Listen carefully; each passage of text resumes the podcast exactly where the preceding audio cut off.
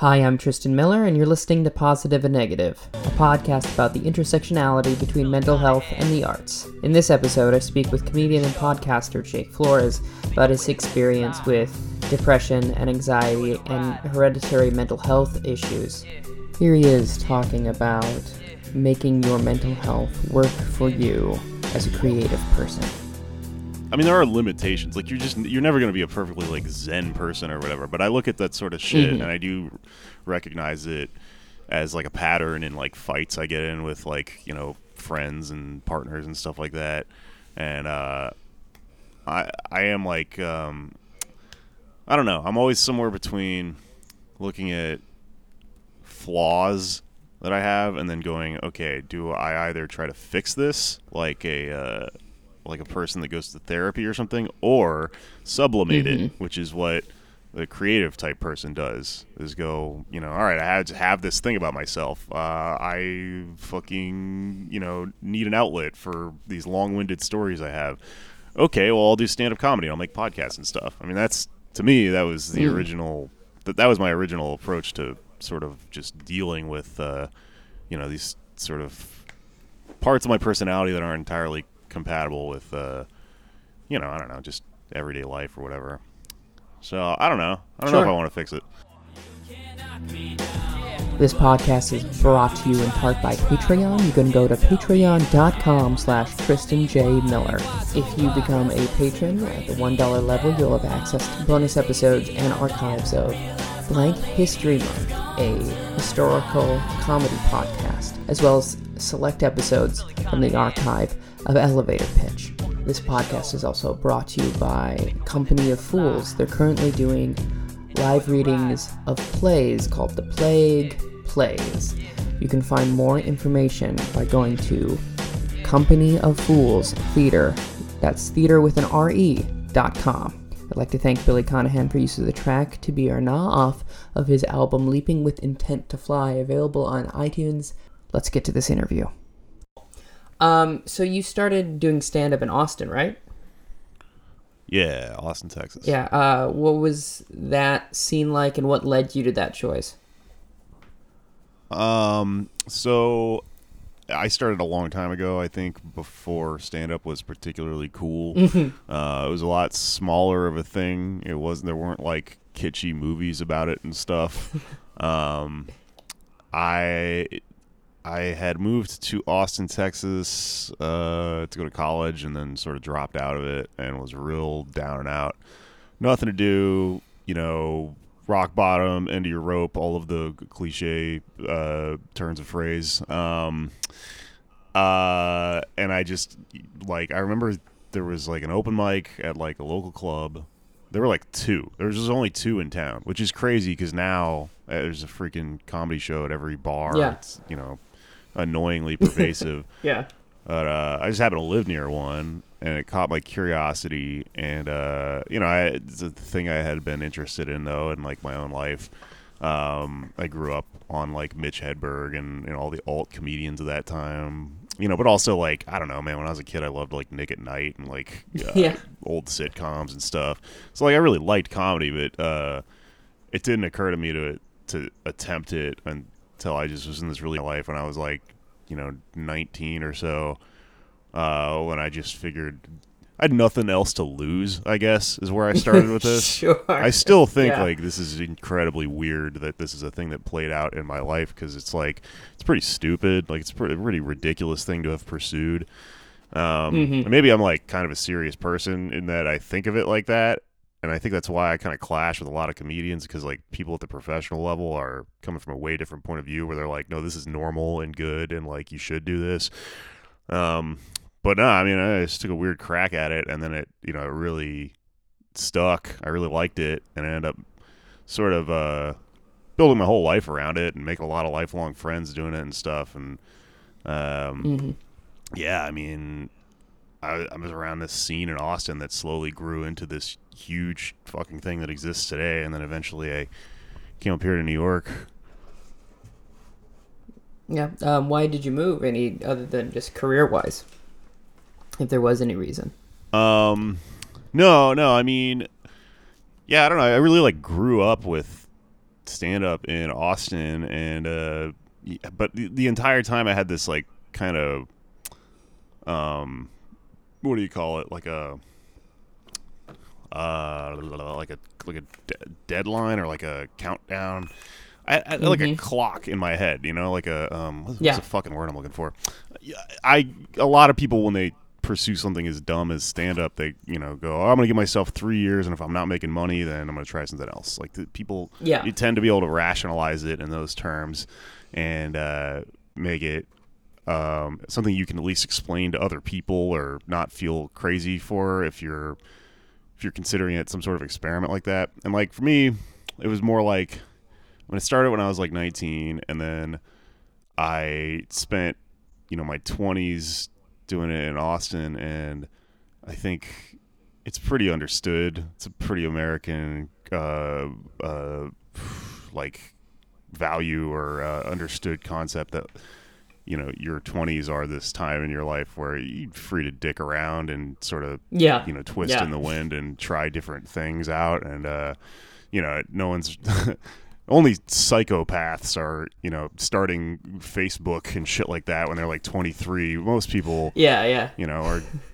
free to just like kind of live so like i spent a lot of time there um you know learning to be an adult and stuff in the just with the backdrop of this comedy scene thing and um yeah then when i was about 27 i remember i was thinking well all right like at some point th- this is going to get a lot more real of a situation and like you know I should probably figure out what the hell I'm going to do with my life. And so I figured there was sort of a calculated, uh, you know, risk or maneuver I could make where I could go try to like actually do this professionally. And then, you know, if it doesn't work, fucking go back to school or something like that.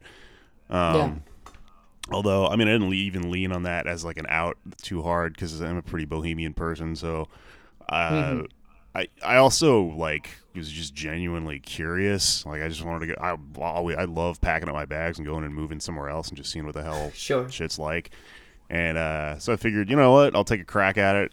Who knows? 27 is a good age. You know, you're coming up on like 30, but you still got a few buffer years. And Yeah, uh, yeah. you know, and I landed up here, and then uh, honestly, like a lot of a lot of stuff changed. Like, and that just happens when you get older. I started to sort of realize, like when I turned thirty, that like that is not really the end of the road at all, and uh, also given the way my particular generation's like material um, circumstances played out uh, it sucks. We're all poor and broke, and are, we have no future. But that also there's also a freedom in that. Like no one is really Yeah. yelling down my neck to go, you know, to law school or something like that, because it's just an understanding that we can't fucking afford it. So um, Yeah. yeah, I don't If know. If you're going to be unemployed, you might as well be unemployed in your own field, you know? Yeah, I mean, it really doesn't matter. And like, you know, I spent uh, a lot of my time learning like uh, you know trades and stuff like that just to scrape by during the day. So like, um, I feel pr- I'm pretty scrappy. I feel pretty good at where I'm at. I don't. I don't. Right. On, I didn't throw all my eggs in stand up. I learned to you know run a bar and shit like that in my free time. So uh, you know, I, I I don't have that catastrophic thing a lot of comics have where they're like, I didn't get rich by you know age 29. I have to quit this all and you start a fucking uh, multi-level marketing scam or something.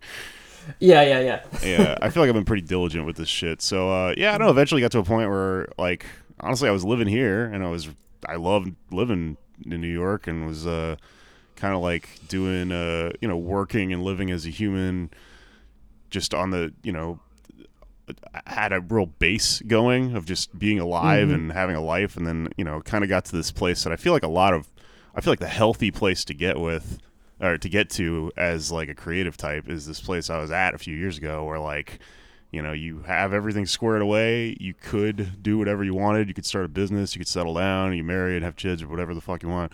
And then you have just have this slow burning fucking thing on the side that you you know you uh you don't go you don't freak out at and put all your eggs in it. You just sort of like trim it like a bonsai tree and uh you know you're uh, cultivate it. And uh maybe it takes off maybe it doesn't. That, that i think that that is like at least in the system and the society we're living in, that's like your your best bet. I think uh, of going about Yeah. this. It's a long game, not a fucking it's a marathon, not a sprint. You know. Yeah. So that's where I was yeah. at. And a couple years ago, but fucking shit popped off, and I'm doing all right now. I'm like mostly Mm. Yeah. a comedian, or at least I was until this goddamn outbreak happened. Yeah. I had Yeah. fucking I real honestly, I didn't realize how well I was doing until I had to cancel a bunch of dates, and I looked at my calendar. I was like, man, I was like, I was working. yeah. a year was lining up. I bet. Yeah, that. Um, how do you how do you feel about all that? Like, are you has it caused you? I would assume it caused you a fair amount of distress. I mean, it fucking sucks, but uh, I, I, uh, I don't know. I've, I've been really feeling my like um, inner hobo since all this shit happened because uh, I think I'm definitely not as fucked as a lot of people. Like I said, man, I'm real scrappy. I have a lot of ways of surviving, and uh, Sure. I also just, man, I, I, I don't know. I come from a different background than a lot of like professional, you know, hesitating to use the word like professional class people, but like um, you know, pe- Yeah. people that. Here's the thing: I was describing starting comedy when it was weird and uh, it was a lark, and I didn't have any Mhm. money, and it was a dumb idea. Right? That is a. I have a different Mhm. outlook on this than people that like got out of college and you know it was popular and they went Sure. to UCB and they were like, "This is what you do," Yeah. right? So, I guess what I'm Yeah, getting yeah, at is like um, because I think about this thing a lot differently, and I I love stand up, right? But I don't think it's important at all. I think it's like very pretentious and lame. I think it's like you know the world needs a clown right now. Like shut up, right? So I think for that reason, the, the Yeah. gravity of not being able to do stand up right now hasn't really hit me. It just isn't important. I, I think once I get like Uh-huh. kind of everything squared away and I'm able to like sit down and really think about that, that's gonna really bum me out because it does suck. I mean, I, I wish Mm-hmm. I could do the thing I love to do right now, but uh, yeah, it just kind of seems like uh, the world might be about to end, and that's a little bit more important.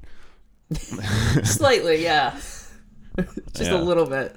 People need doctors right now, not jokes. Um, yeah, uh, that's always been. Uh, I have a very similar attitude of like, we're not making medicine, we're not doing, you know, we're not making policy here. We're just trying to amuse people, which is important in one way, but not as important. Um, I feel arts and entertainment are always like dessert; they're extra. It's nice to have. I also am not a person who like is going to look at a situation like this and be like, "Well, I have to make money to like survive the apocalypse.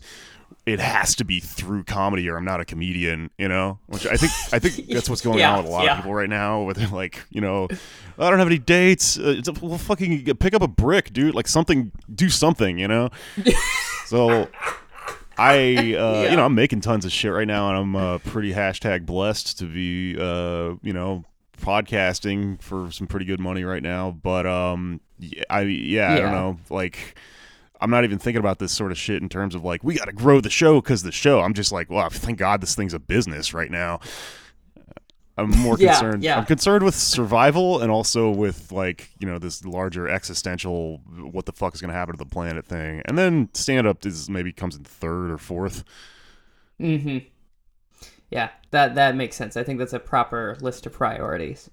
Um, when you were starting off in Austin, you said it was a very small scene, and then it became a lot larger. Um, how did you feel about that as you were watching it grow, and how do you feel about well, the the stand up bubble that is now burst because of the current situation? Um, I mean, honestly, like I think it's really cool. There are people. It's, I, you know what? Something I really get stuck on with comedians is I just I think this, I think this business or this like scene or the art form itself or something really brings out like a lot of the worst in people. It uh.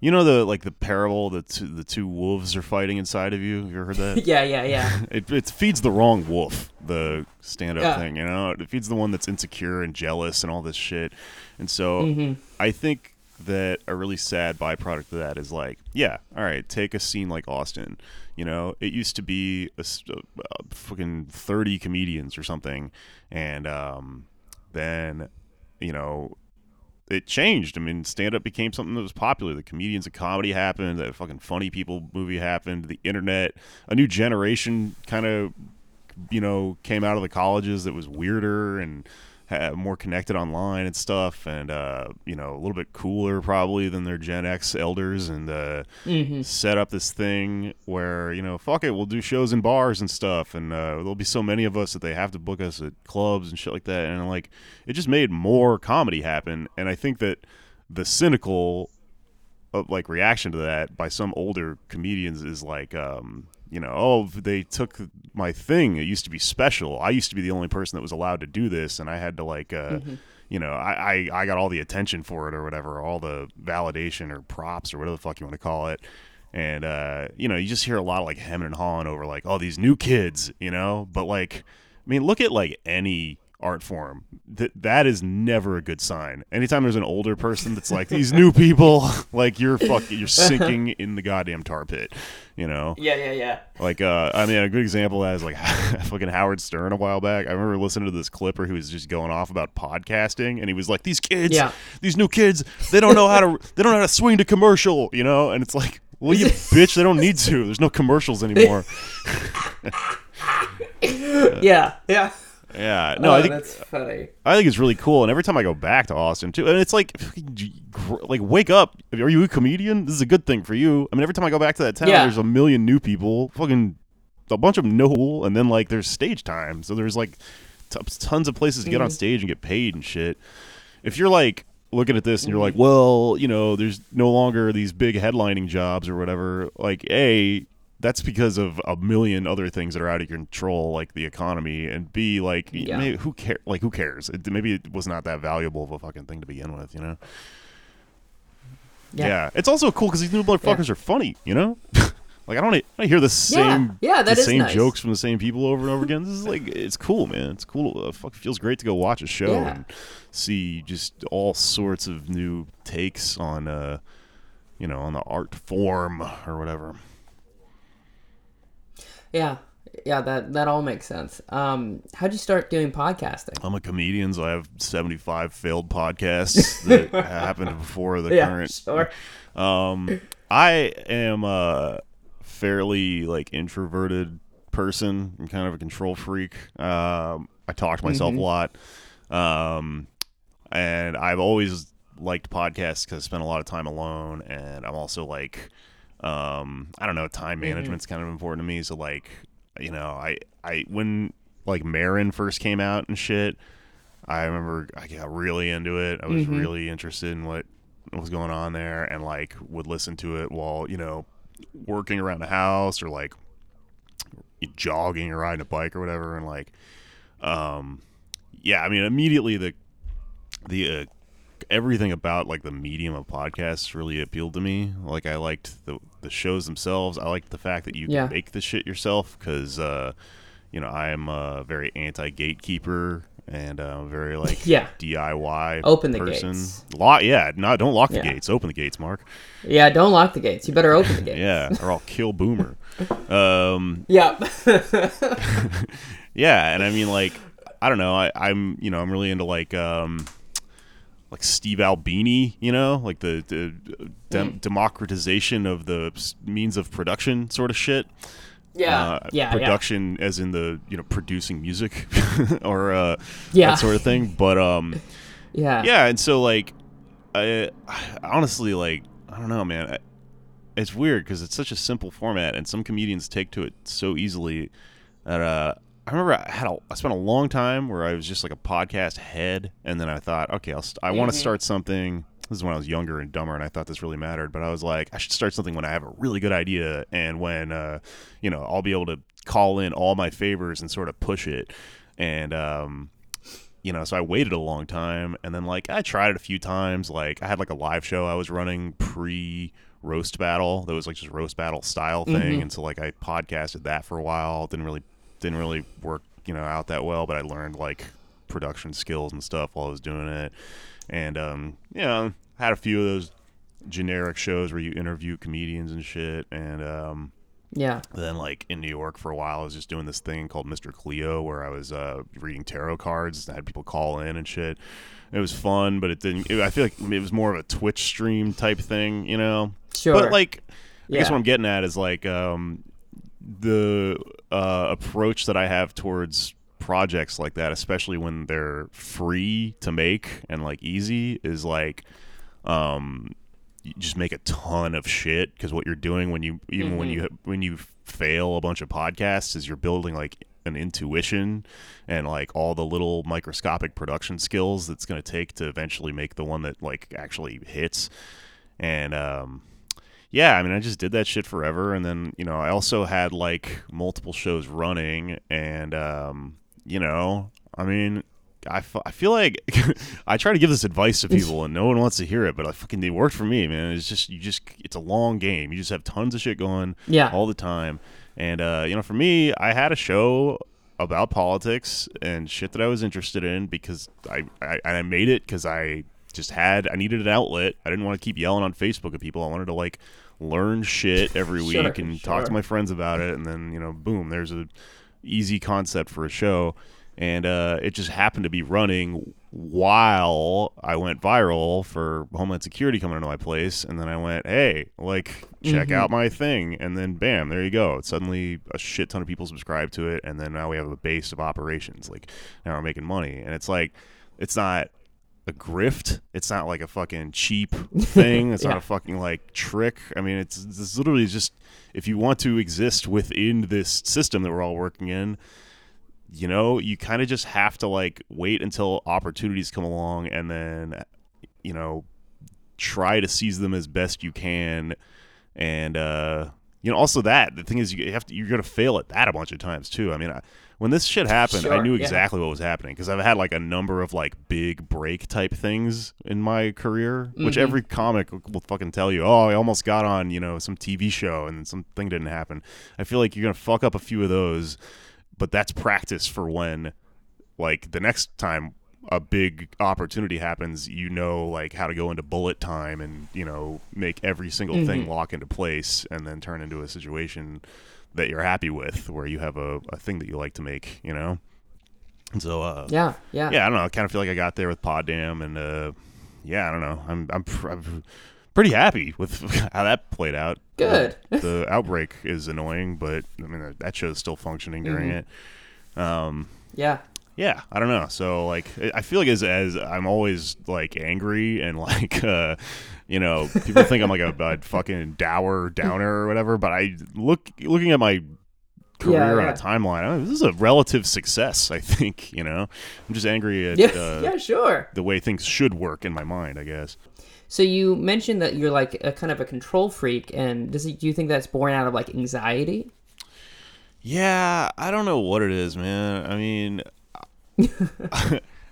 it's uh, you know, comedians all are all neurotic messes, and like Mhm. to some extent, I feel like every comedian I know is like is somebody who's too neurotic to survive, and that yet somehow has figured out this one like skill to just uh, you know sort of uh, center all those neuroses around. I know people that are like. Like I don't know how the fuck they feed or clothe themselves, but they can write a goddamn joke, and Sure. so you know Yeah, yeah, yeah. somehow this Yeah. is working. Um, They're naked and starving, but funny. yeah. And I feel like that's definitely one of my things. I have a hard time collaborating. I can do it, but um, I don't know. I, I I definitely take things personally and uh, get frustrated when I feel like I'm being like uh, boxed out of shit or whatever.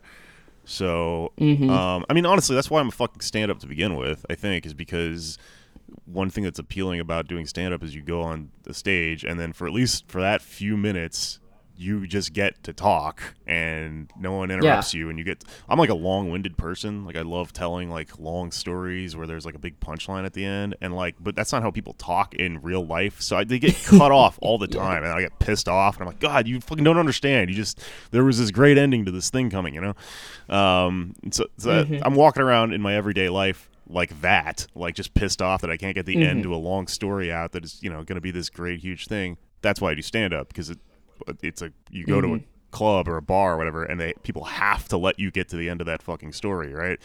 Um so I think that's just kind of the way my mind works creatively. And then with um yeah, with podcasting, I mean, yeah, you you make the whole thing yourself, and uh, you know people people still yell at you, but they yell at you via Twitter or comments or whatever. and Yeah, you don't have sure. to listen to it if you don't want to. uh, yeah, I mean, I don't know. Yeah. I like to fine tune things and at least feel as though I got my point across. Mhm. Mhm.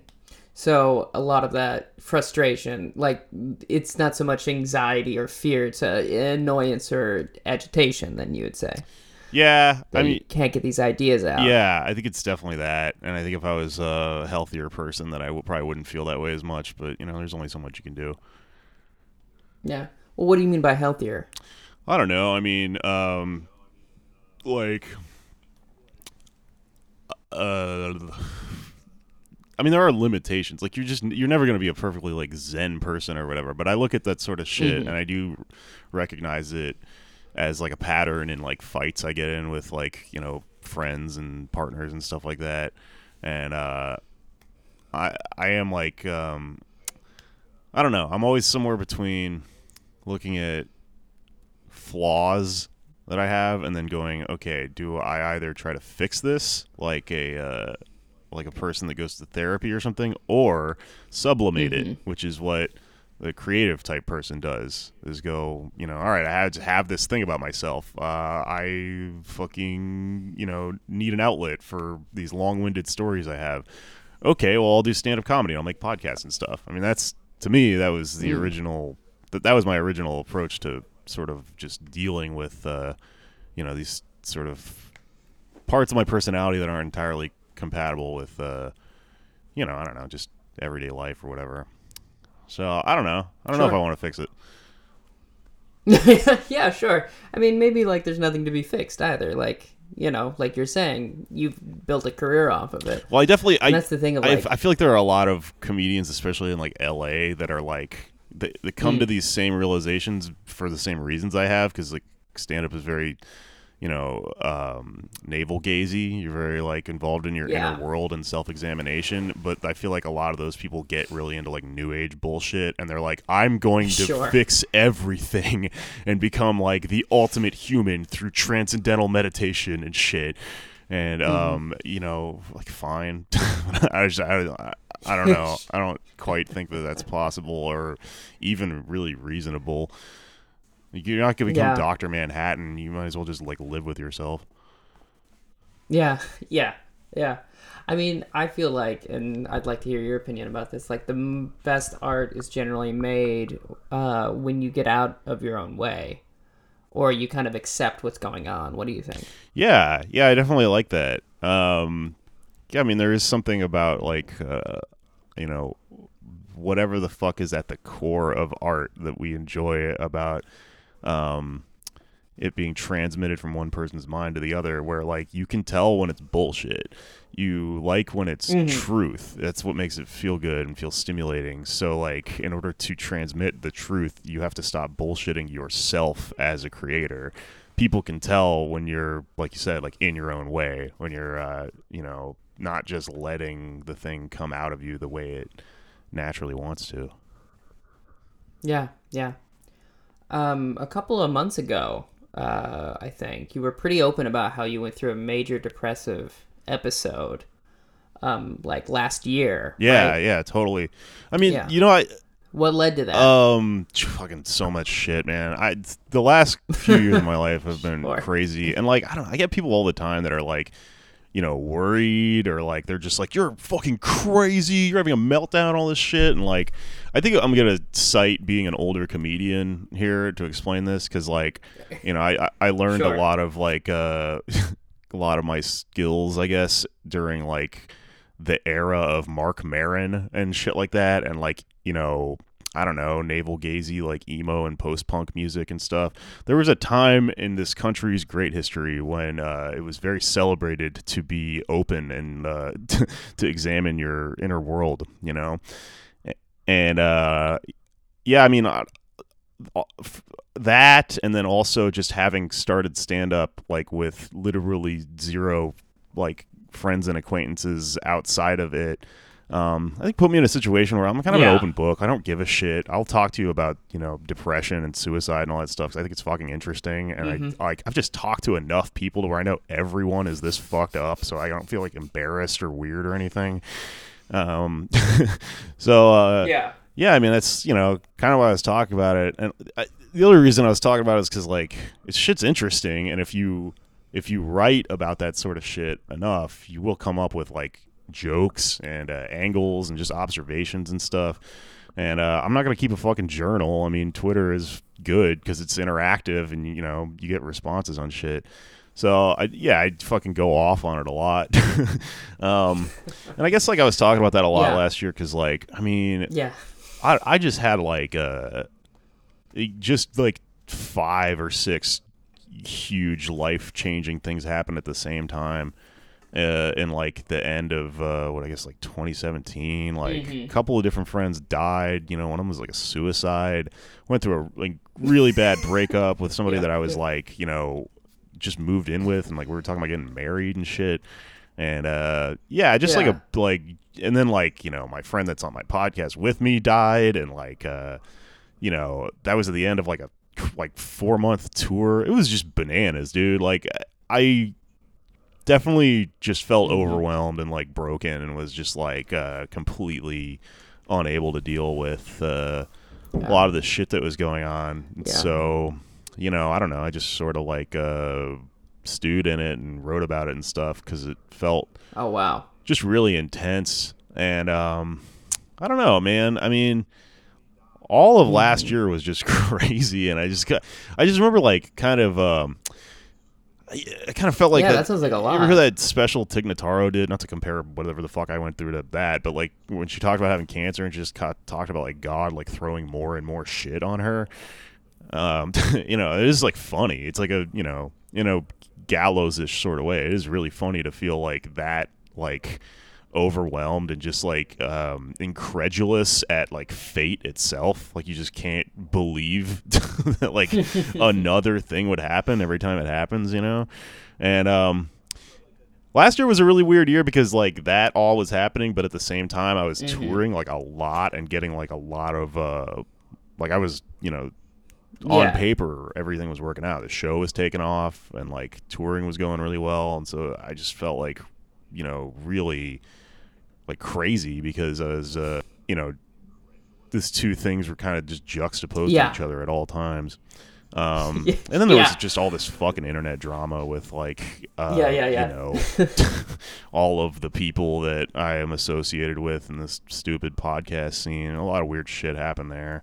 I, I I don't know. All my other friends are, you know, they're all very Mm-hmm. fucked up themselves. So like, not even trying to put myself at the center of the universe here. Um, I'm kind of worried about everyone's mental health during all this shit.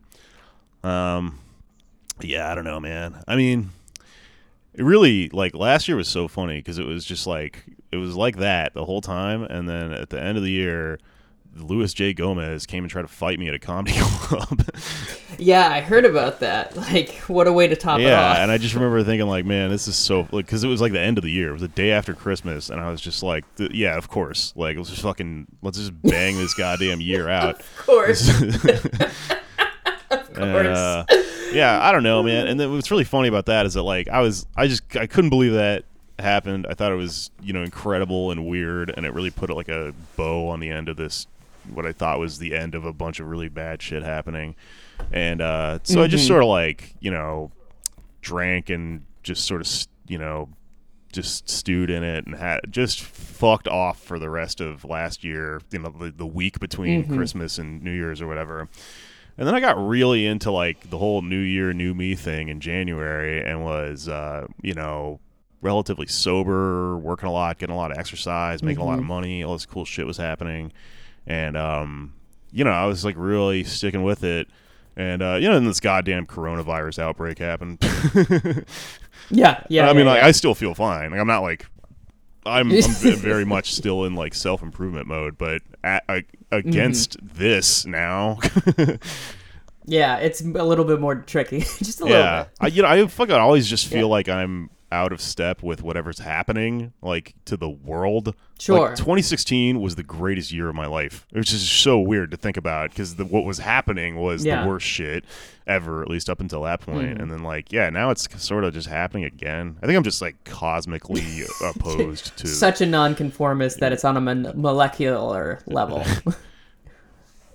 yeah, dude. It's like my Yeah. soul or something. Sure. Um, so when you were going through that rough period, you were writing about it, but, but were you doing anything else to like try to combat how you were feeling?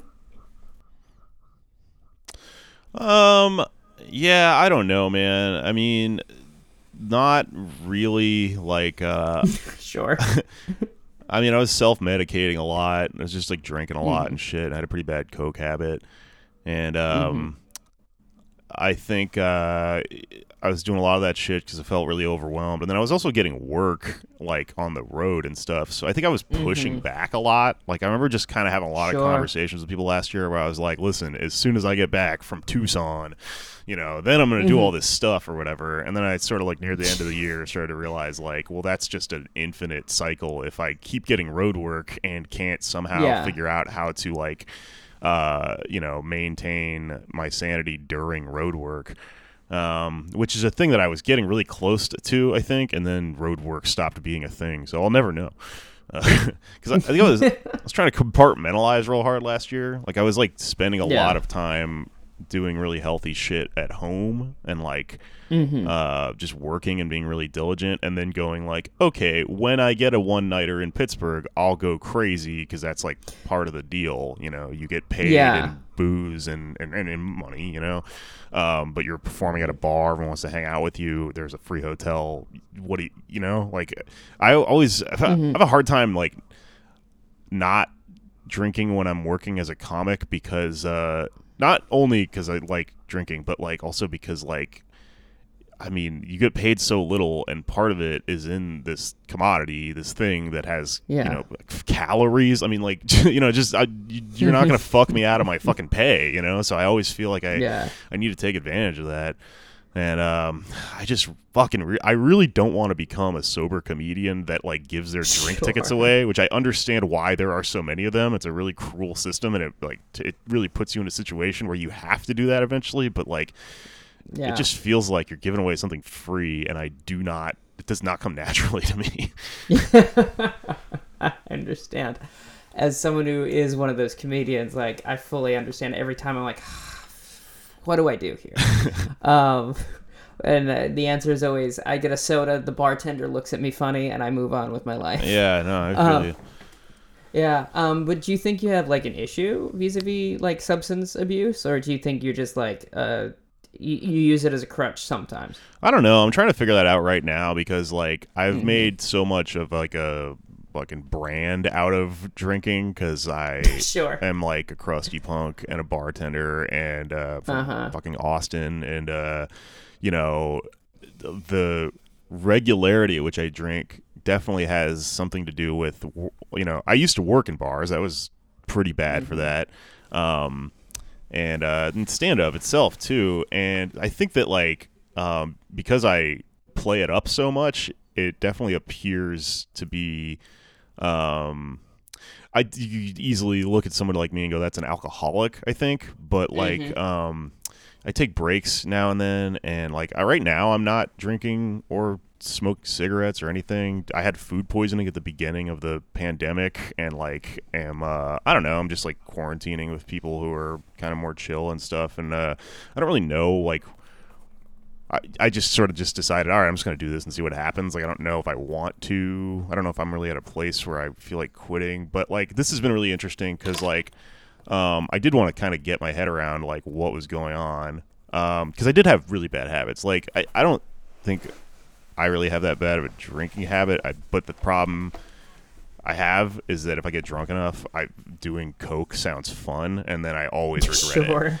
And so that's one of those things where you're like, well, I mean, if that's how it plays out, then you just have to stop doing the thing that leads to that.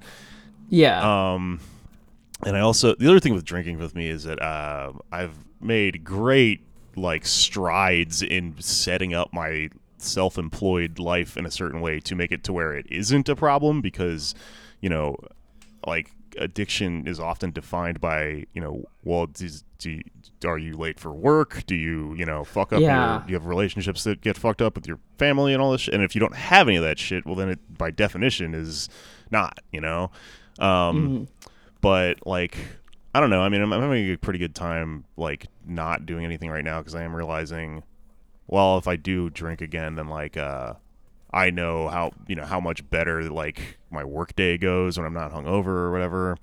Um, so I'm, I'm, I'm trying to just do my own, like, I- really like not have to subscribe to like one of the textbook like handbook things that people use for this sort of shit, which are great and fine, and I everyone should you know who needs. Uh, who gets something out of AA should use AA, but um, I went to an AA meeting just to kind of see what it was like and to see, you know, Sure. if it like spoke to me a while back. And honestly, I think it didn't. And I have like a few Yeah. a few friends who are kind of famous sober people who are famously they they don't not they don't like AA, but they're like this didn't work for me. And Yeah. I talked to them, and I, I talked to a few of my friends about it, and I think I really, um, I get where they're coming from. Like my friend John Rabin was talking to me about it the other day, and he said like, um, yeah, if you think you're smarter than AA, then you will not be able to use AA. It's just that's just the Yeah. flat out truth of it. If that's where you're coming from, and um, that might be where I am, but mostly like sure. I, I I feel like I was like I've been since I've been like seriously thinking about this sort of stuff and like since I went and like you know uh listened to people talk in this meeting I think the more I'm I my suspicions are that I am not actually an alcoholic I'm just a fucking comedian bartender person that doesn't smoke pot or have any of these other outlets and shit and just like heavily you know it just it comes up a lot because like I've been sober for a couple weeks, and I don't not really, I don't have cravings. I don't have withdrawals. I don't. I haven't even thought about smoking a cigarette this whole time. Um, you know, this it doesn't really bother me. I'm just I'm just kind of bored, and like sure. I I'm, I think at the end of this, you know, I would like to have a beer because it just sounds nice, but like um, Yeah. You know, but uh, it doesn't sound like something I. I don't. I have problem drank before. Like I've gotten stressed out and then had like a panic attack and then just like threw a bunch of booze on it, and that's bad. I don't want to do that.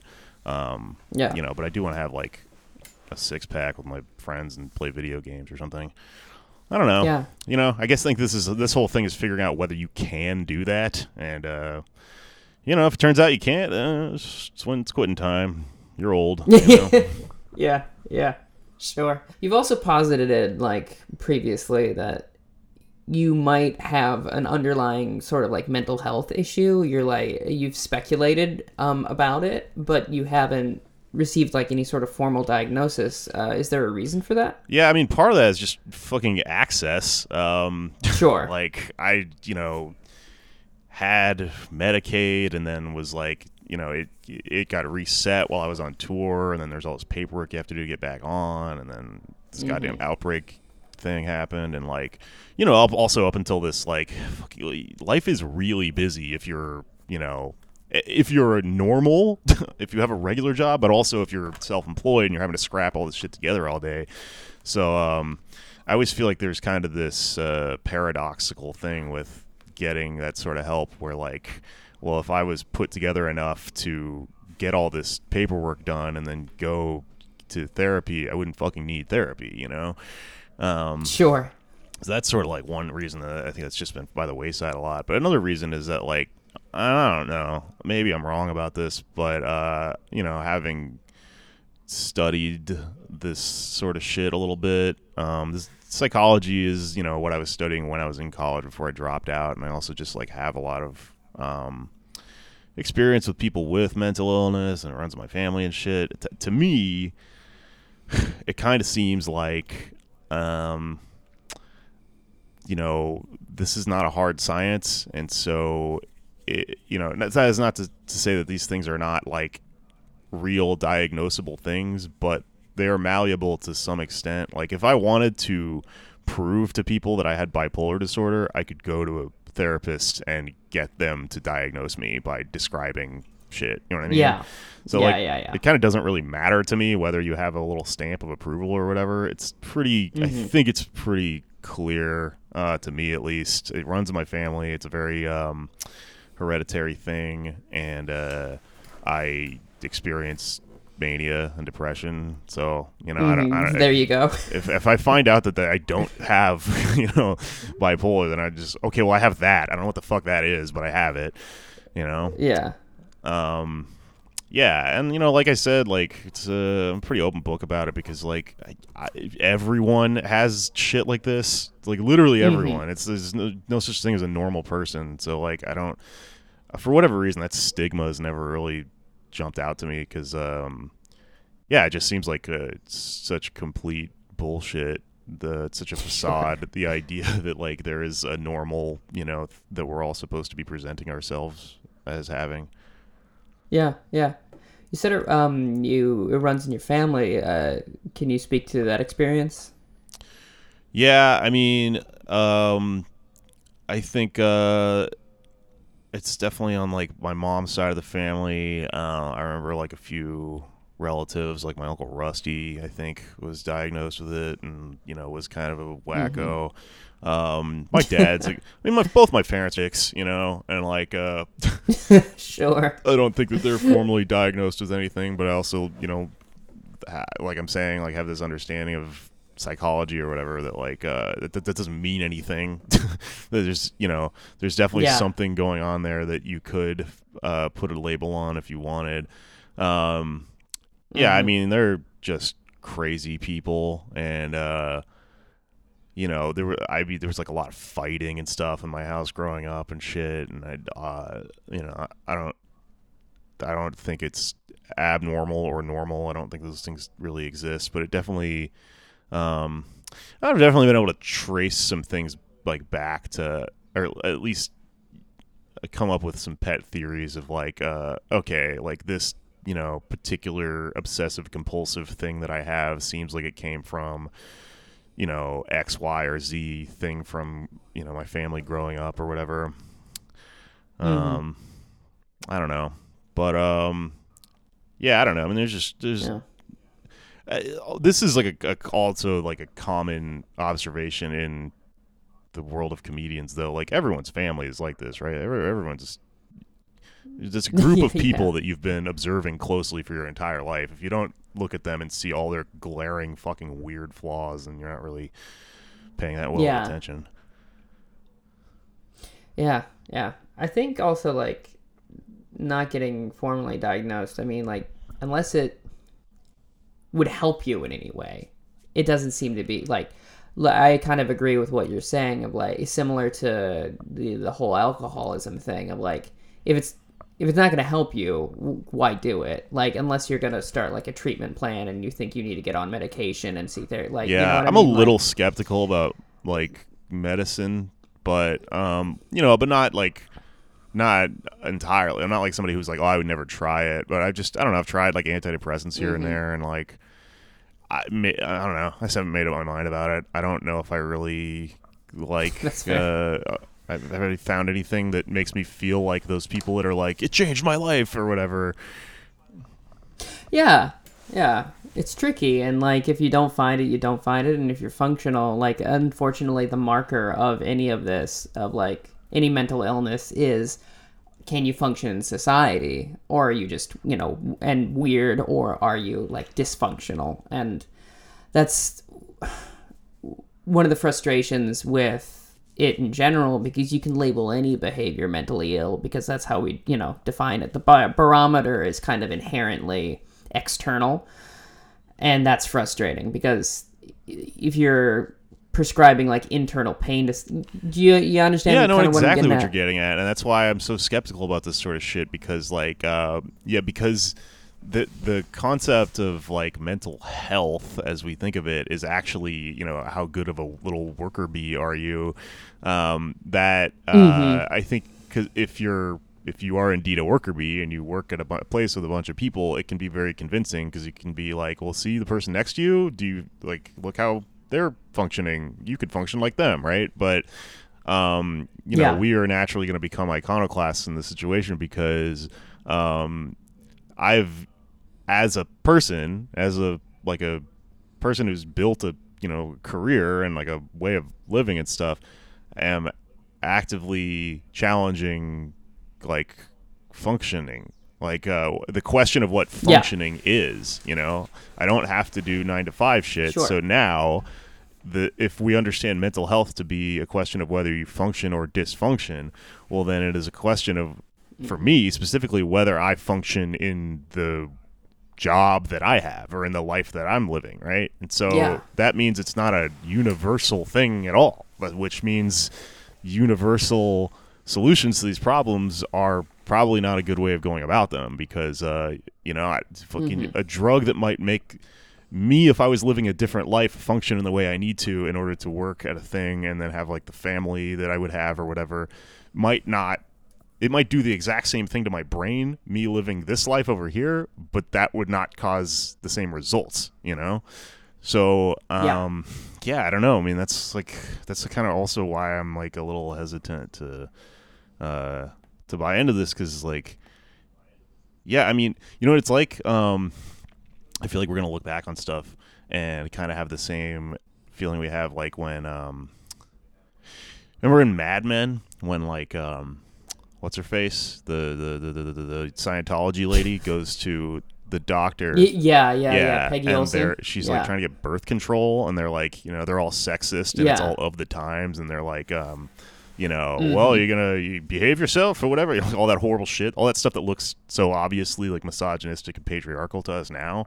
Well, I mean, what that Yeah. doctor was doing was using this this diagnostic that we're talking about, the function dysfunction thing, just according to the values of society. Mm-hmm. And so when we watch that scene, we should understand, oh right, this is not actually the way to decide whether something is morally right or wrong, right? Absolutely. Yeah. I think a lot of it also, from my understanding of mental health, is like, is the internal component of like, dysfunction is generally a result of internal dysfunction. And if you're in some sort of cycle that is negative, or like you're in some sort of emotional pain or mental pain, like that will affect your productivity, quote unquote. But it, so I think the more important thing is how are you functioning internally and focusing on like how you can better yourself that way, and then the rest of the stuff will follow. Yeah, yeah, no, I agree 100%. Yeah, because it is like because then you're not like using someone else's measuring stick, you know. Um, and capitalism is kind of like you were saying inherently flawed. Of like, look how productive and like how Protestant, how Protestant of a work ethic I have, and that's definitely something I've fallen into. Yeah, I know? feel like also though, like you can actually, ha- like, get to a place where your inner self is functioning correctly and it's happy and productive, and but that is still incompatible with capitalism, just because. oh, for and that's sure. that's that's the really sad thing is when you're like a young, you know, fucking bright shiny person with sparkles in your eyes and then you have to go get a job and that's the first time they beat you down and go like no no no no no Mm-hmm. Yeah. you can't be like this you have to uh you know you have Yeah. to form into this little mold or whatever but that yeah, which I was just gonna Go say ahead. that. I mean, that has to happen to everyone at some point, and like it's really tragic, you know, the, the first time that happens in your life. But it sets a precedent for the rest of your life, where you kind of understand, like, okay, I have to rein in parts of myself in order to fit in this thing. Absolutely. And that's why like I've job hopped so much. I've had so many jobs because I've tried to find one that like fits into not only like just time-wise pursuing all the things I'm pursuing on the side artistically, but also like something that allows me to have my personality and no one feels like, you know, terrible about it or uncomfortable Yeah, man, it. I feel like I did the same thing, and also I feel really lucky that it's worked out at all because a lot of people. Uh, like not everyone can do this. It doesn't. It wouldn't work if literally Yeah. if we told everyone in society like find the job that works for you, even though that's that's what they tell you. You Yeah. know, that's uh you know gonna be on like a LinkedIn ad or whatever, but like it literally can't happen for everyone. yeah. Uh, so I do have like a kind of a modicum of guilt about that because like um, I feel like I did it, and uh, I feel like not everyone's gonna be able to do it. So Mm-hmm. I don't know what I do with this other than try to try to make it more possible for other people. Yeah. And that's why I'm a fucking, you know, insane utopian socialist or whatever. yeah yeah and it is like not everyone's gonna has the privilege of feeling fulfilled by their job and i think a lot of people are at a point where they like think that is a job requirement. Whereas like this, that's just like never been the case for like 90% of people. And that's unfortunate. Yeah, I mean, I think, I think, um, for and uh, this honestly, like what I'm about to describe is how I lived for a long time. Um, I think that what you should do if if you don't have the job that has that magic component to it, which is that you feel fulfilled by it, which is a really rare thing. The way you should live is uh, you should completely divorce yourself from your job and understand that it is just the thing that you have to do in order to do all the other things you want to do. Absolutely. And uh, I think that's like a cool way of going about things. I think it's an admirable. I think it's smart. Mm-hmm. And I also think that it's in direct opposition to like the LinkedIn ad I was just talking Yeah. about and like all this late capitalism shit where they're trying to convince you like, nah, man, work at Etsy. We have a golf course inside, you know, and like there's a movie theater and shit. You never have to leave and like, uh, no, no, no, that's that's shit sucks. Like we should actually.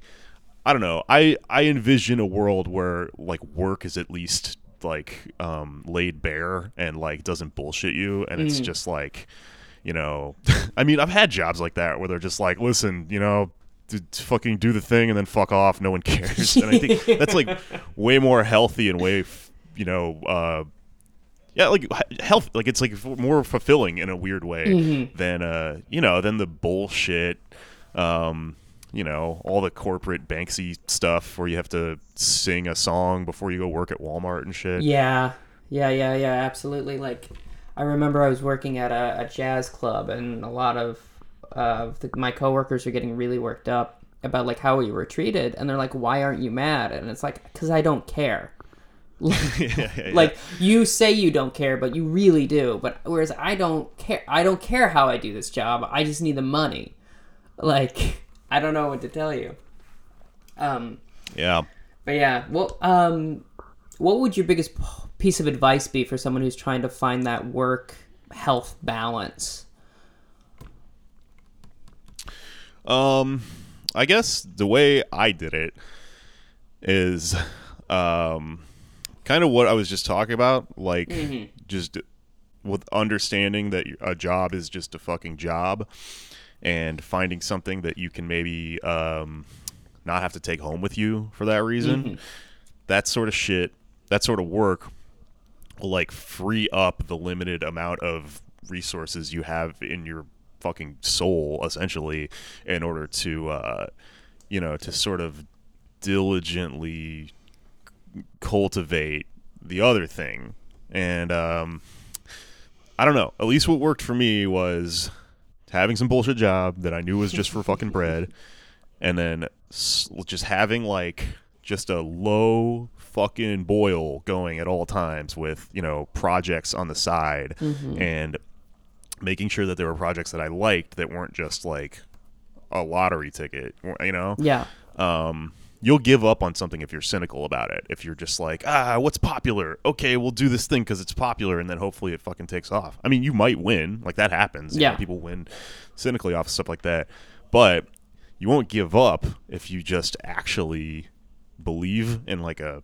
you know a side project you're doing, right? And then what I did forever was slowly kind of become able to monetize comedy and shit like that. And um, you know, for years, I remember I had the same conversation every Thanksgiving with some fucking you know uncle or whatever. It was like, "So, what's New York like? What do you what's your what do you do or whatever?" I'd always tell him like, you know, make about half my money off my day job, and then half off of freelancing and doing all this other shit. And um, you know, and then I would just tell him like, the goal is just to tip those scales a little bit more every day to Yeah. where it goes from half and half to 51%, 49%, and the next day it goes, you know, 48% until the job disappears. And that's just that's the old that's a pretty if you think about it in those terms, it's a very simple goal.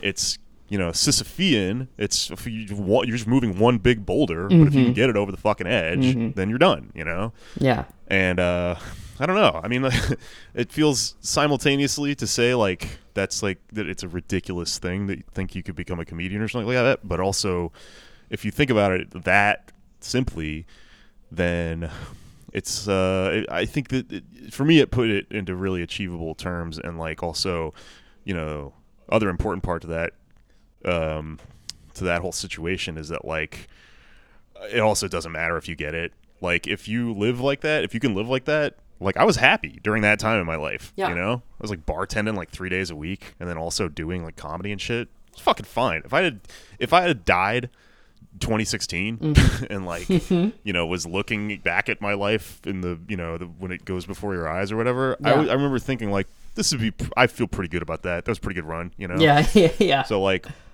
there's some sort of like centeredness to that Yeah. you know? Um, don't think about things in terms of plateaus you know because like uh, you never really get to the plateau or the mirage or whatever. Mm-hmm. um, you have to set things up in a way where you enjoy the process of getting to the end of the line that you might not ever get to. It's been absolutely fantastic talking to you, and I want to thank you very much for coming on and uh, sharing this time with me. oh no problem. I've nothing but time right now